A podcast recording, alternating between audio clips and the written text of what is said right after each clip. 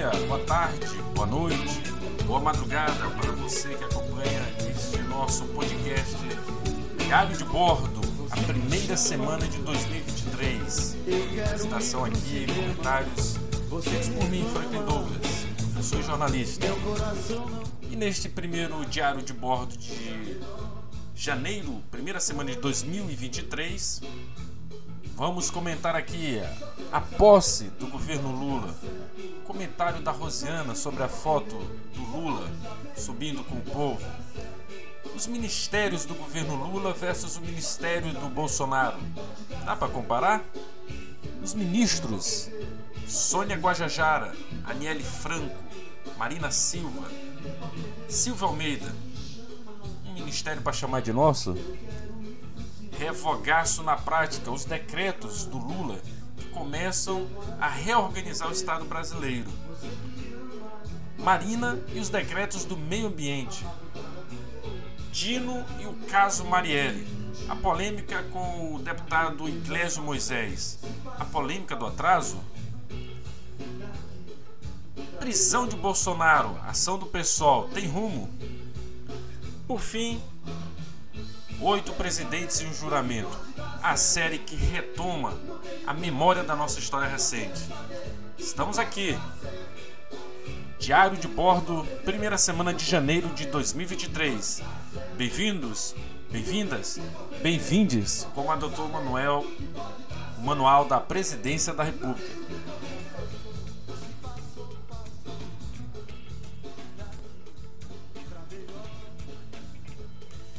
Como diz a música do Só quero saber do que pode estar certo, não tenho tempo a perder, do álbum Go Back, de 1985.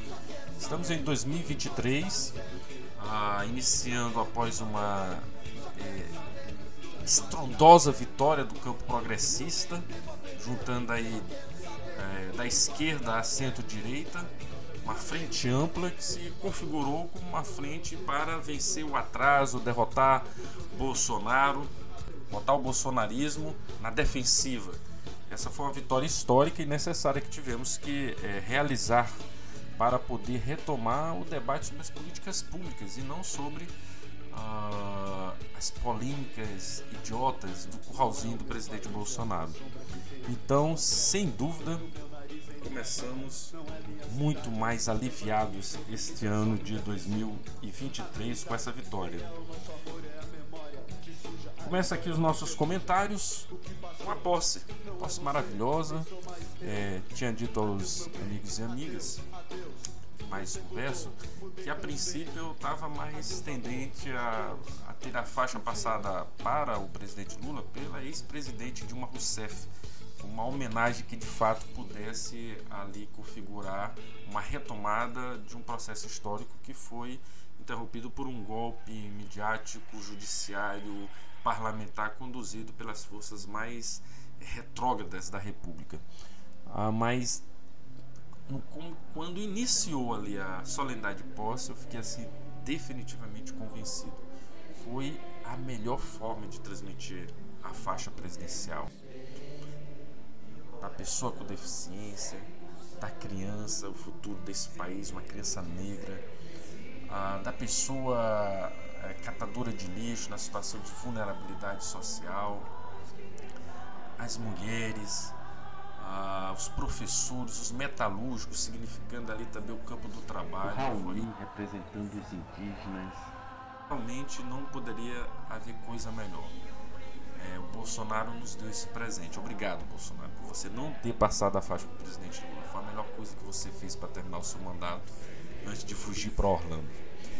E na posse do, do Lula, né, com toda essa simbologia do povo brasileiro passando para ele a faixa, a Rosiana resolveu dar uma tuitada. A Rosiana Sarney, deputada federal eleita aí quase, quase sem, quase que não ia uh, para o Congresso Nacional, resolveu tuitar que a faixa passada pelo povo, como Lula fez, ela já tinha feito lá atrás, em 1900 98, quando de seu segundo mandato, em que ela está por é, ao lado dela está um negro, está uma indígena, uma criança, uma mulher, simbolizando isso. Ah, não foi exatamente a passagem da faixa, mas ali já querendo passar um simbolismo. O que a Rosena não esquece, ou melhor, o que a Rosena esquece é que se ela se comparou ao Lula e retomar a simbologia do povo passando a faixa, ela esqueceu de, de que tomou uma posição igualzinha ao Bolsonaro. Ela não quis passar a faixa para o seu sucessor, no caso em 2014, começo de 2015 na posse, que era o Flávio Dino. Não passou a faixa, viajou, fez igual ao Bolsonaro. Então a Rosiana, é, quando quer, esquece algumas coisas que lhe convém, né? Ministério do governo Lula. Que puta ministério, hein? Ministério até hoje tem dito. O Lula não tá errando em nada. Até agora não errou em nada.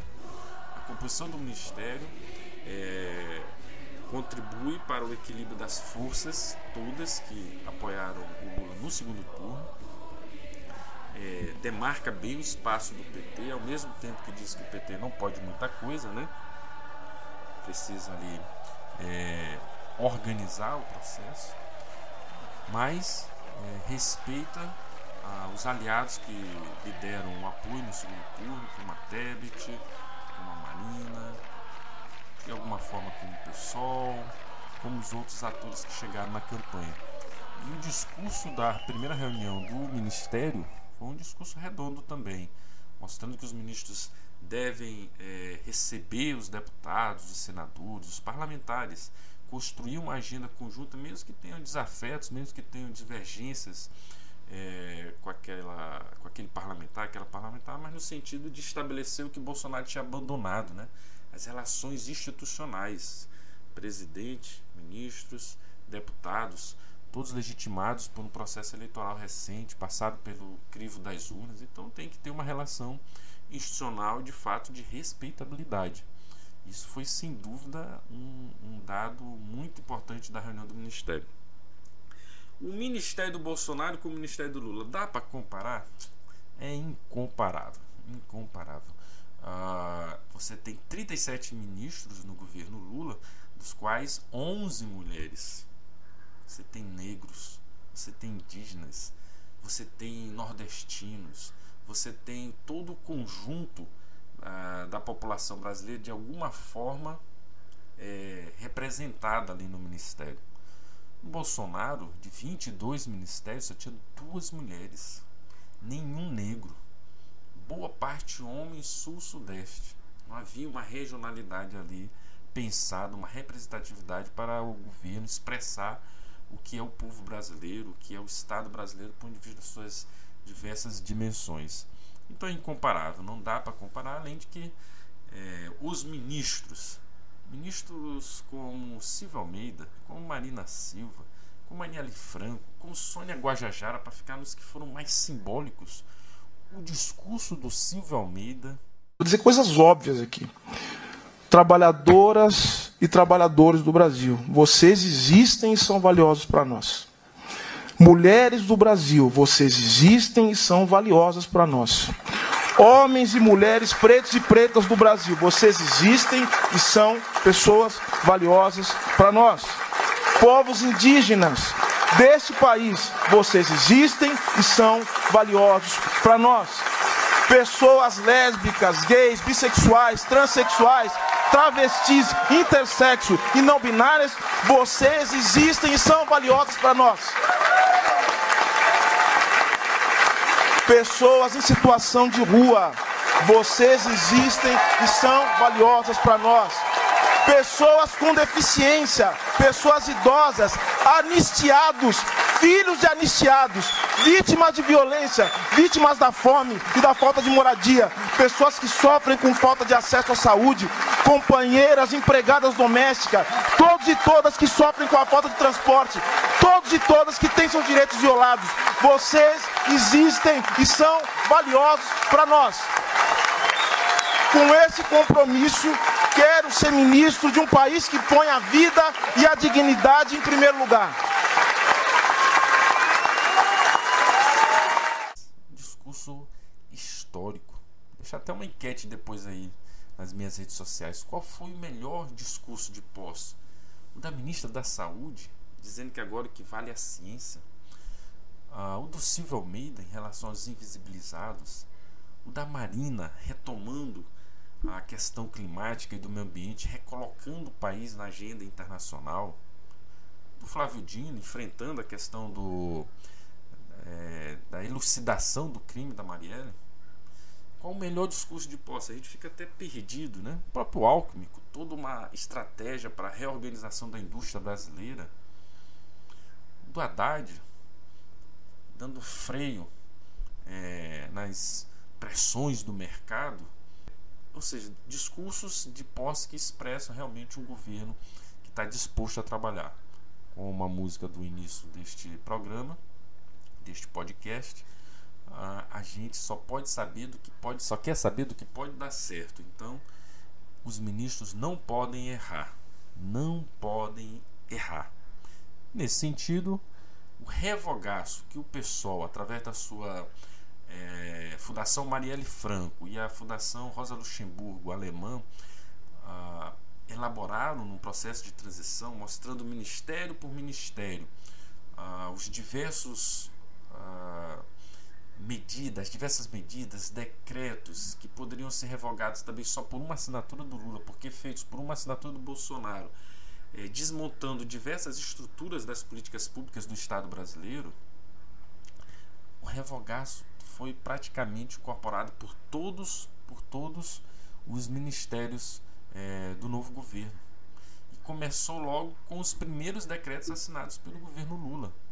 Fim do sigilo então vai haver em 30 dias um estudo de cada um dos sigilos que o Bolsonaro decretou para ver o que, que de fato precisa manter sigilo e o que, que foi apenas cortina de fumaça, o que, que foi apenas para esconder um ou outro crime do governo Bolsonaro e que deverá ser desfeito, cumprindo logo de cara uma primeira medida. Reorganização do Conselho Nacional de Meio Ambiente, reorganização ah, do Ministério da Educação, reorganização do Ministério da Saúde. Então, diversos uh, fundos do meio ambiente recebendo logo 3 bilhões do governo alemão para investir no combate ao desmatamento, retomada da política de combate ao desmatamento, ou seja, decretos que de fato orientam, apontam para uma nova política do governo Lula, uma reorganização das nossas políticas públicas. E no seu discurso, novamente aqui comento para os ministros, a ideia de que educação, saúde, retomada de 4 mil obras, gerando emprego, organizando novamente as, a infraestrutura do país, tem que ser a prioridade dos ministérios, como orientou Lula. E isso impacta especialmente nos IFMAs. IFMAs boa parte dos IFMAs, com reformas em suas infraestruturas paralisadas, estão apontadas como é, como que devem ser priorizadas pelo Ministério da Educação para que os IFMAs sejam reorganizados. Então, uma notícia excelente aí para os professores, técnicos, estudantes dos IFMAs que tanto lutam para a manutenção e o crescimento dos Institutos Federais de Educação Tecnológica. Marina Silva, no Ministério do Meio Ambiente, também já constituiu a comissão para, em 30 dias, reorganizar o Conselho Nacional de Meio Ambiente, que tinha sido totalmente é, desmontado no governo é, Bolsonaro, restituindo o fundo é, de combate ao desmatamento, já articulando os recursos internacionais para isso, reorganização da agenda do Ministério do Meio Ambiente, então decretos da Marina no meio ambiente, que agora passa a se chamar Ministério do Meio Ambiente e das Mudanças Climáticas, né? ou seja, incorpora toda a demanda internacional que nós temos é, em torno do meio ambiente hoje, apontando exatamente para uh, uma política ambiental de retomada. Então, excelente uh, também a ação do Ministério do Meio Ambiente. Dino, o caso Marielle e a polêmica com o deputado estadual Iglesias Moisés. É a polêmica que eu considero a polêmica do atraso. Uh, do ponto de vista técnico, se você pegar o que o, Supremo, o Superior Tribunal de Justiça, o STJ, não tendo lei feita pelo Congresso Nacional sobre como é, proceder em relação à forma de federalizar casos é, que estão mal resolvidos nas esferas dos estados, sobretudo casos é, polêmicos de repercussão nacional, a exemplo do assassinato da Marielle Franco, o STJ criou uma, uma, uma organização em que para federalizar tem que passar por três passos. Primeiro, o caso é, tem que de fato é, retomar algo que impacta os tratados que o Brasil assina do ponto de vista dos direitos humanos. Segundo, tem que estar é, provado que a polícia estadual, a polícia civil que está lá é, investigando, o Ministério Público, ele está sendo moroso, não está tendo interesse em resolver o caso. Terceiro, tem que estar judicializado internacionalmente, na Corte Interamericana de Direitos Humanos, é, tem que estar numa esfera internacional em processo de uh, uh, julgamento que impacte a própria nação brasileira. Esses três casos, esses três é, pressupostos orientam o STJ a confirmar ou indeferir é, federalizações de casos que são pedidos. Até onde pesquisei, já se passou em torno de 14, 15 casos pelo STJ sobre isso. O caso, de 2020, inclusive, da Marielle, foi rejeitado. Mas essa não é uma discussão técnica. Primeiro porque, um, uh, é possível federalizar o caso Marielle Franco? É possível na medida que o Estado brasileiro de fato se mova e volte a pressionar, volte a articular para que Polícia Federal, os órgãos do Estado, etc., de fato encontrem uh, os responsáveis, os mandantes, melhor dizendo, pelo crime de Marielle Franco. Mas isso é, precisa que uma prerrogativa seja cumprida pelo PGR, que é o Aras, PGR do Bolsonaro, indicado pelo Bolsonaro, acione o STJ para o STJ poder rever a sua, a sua jurisprudência, a sua forma ali de processar os casos de federalização e com isso aceitar por maioria dentro de uma das câmaras que julga federalizar o caso. Então é um processo tecnicamente complicado. Não cabe ao Flávio Dino. O erro do Flávio Dino foi exatamente é, no impulso do discurso dizer que a polícia vai entrar, vai agir. Não é bem assim. Mas a questão não é técnica, a questão é política. E politicamente, o Flávio está correto do ponto de vista de que este é um caso que tem que ser priorizado pelo Estado brasileiro e tem que fazer as gestões junto à PGR, junto à STJ, junto à Polícia Civil, junto à própria Polícia Federal, no sentido do que, é que ela pode é, averiguar sem desequilibrar a relação entre os entes federados e buscar a solução desse caso. Equivocado está o deputado Iglesias, que é, querendo ser agora uma voz do bolsonarismo, que é uma incoerência política ambulante, é, ficar ao lado do sigilo, ficar ao lado do Carluxo, ficar ao lado da família Bolsonaro, ficar ao lado dos milicianos e não querer que esse caso seja resolvido. É essa que é a polêmica que está instalada. E nós devemos estar do lado daqueles que querem aprofundar de fato a averiguação de quem mandou é, matar Marielle e elucidar de fato esse caso brasileiro. Totalmente equivocado o deputado inglês, ainda que levante tecnicamente aquele monte de prerrogativas, que mostra o seguinte: ali é um julgamento eminentemente político. Se as condições técnicas e jurídicas forem dadas, haverá mudança de entendimento do STJ. E há um elemento que pode estourar aí por, esses, por essas semanas. O sigilo, o decreto que o Lula levanta os sigilos, um deles está exatamente sobre o caso Marielle. O que será que tem escondido? Esse fato novo pode, inclusive, reorientar o posicionamento do PGR, reorientar o posicionamento do STJ e trazer o caso à esfera federal. É por isso que devemos lutar. A coisa tá feia.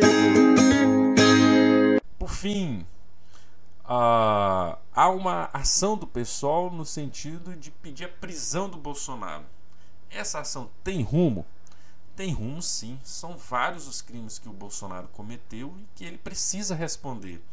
A palavra de ordem sem anistia tem que ser levada às últimas consequências pelo governo.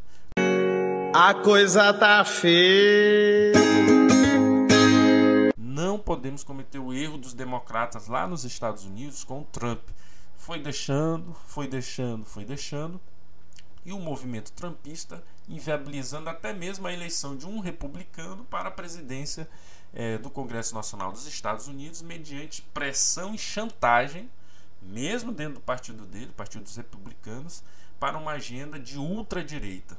Nós devemos é, derrotar o bolsonarismo e a ultradireita. Nós impusemos uma derrota eleitoral ao Bolsonaro, mas o bolsonarismo continua vivo. A agenda neofascista, protofascista, de viés fascista, como queiramos chamar, persiste na sociedade. E nós então temos que agir para exatamente derrocar, derrubar, botar abaixo essa agenda de extrema direita no país para respirarmos esses bons ares que estamos é, respirando pós derrota de governo Bolsonaro. Ainda há muito por que lutar. Oh, Senhora Liberdade. Sim, as eleições diretas, já! Momento, a integridade do Brasil. Declaro promulgada o documento da liberdade, da dignidade, da democracia, da justiça social no Brasil. Momento é grave. Estou achando ótimo, muito bom. Podia ser melhor. Todo mundo correndo para pegar um litro de leite. E eu queria terminar minha fala dizendo para vocês, já falando com o presidente da República, porque estou convencido que assim será. Pelo afastamento do presidente da República. Sim, e que o povo brasileiro foi mais uma vez às ruas e teve a confirmação de que a democracia não é apenas um espetáculo sem consequências.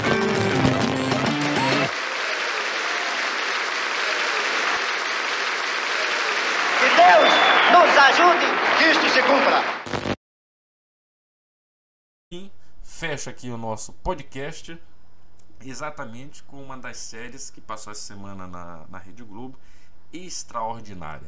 Oito presidentes, um juramento da Carla Camurati, retomando desde o, a luta pelas diretas já, passando pelo governo Fernando Henrique, pelo governo Itamar, pelo governo Collor, pelo governo Itamar, pelo governo Fernando Henrique, pelos dois governos Lula, pelo governo 1 da Dilma e 2 da Dilma com o golpe. Então, uma série para a gente rememorar, relembrar como a luta democrática tem sido é, importante no nosso país.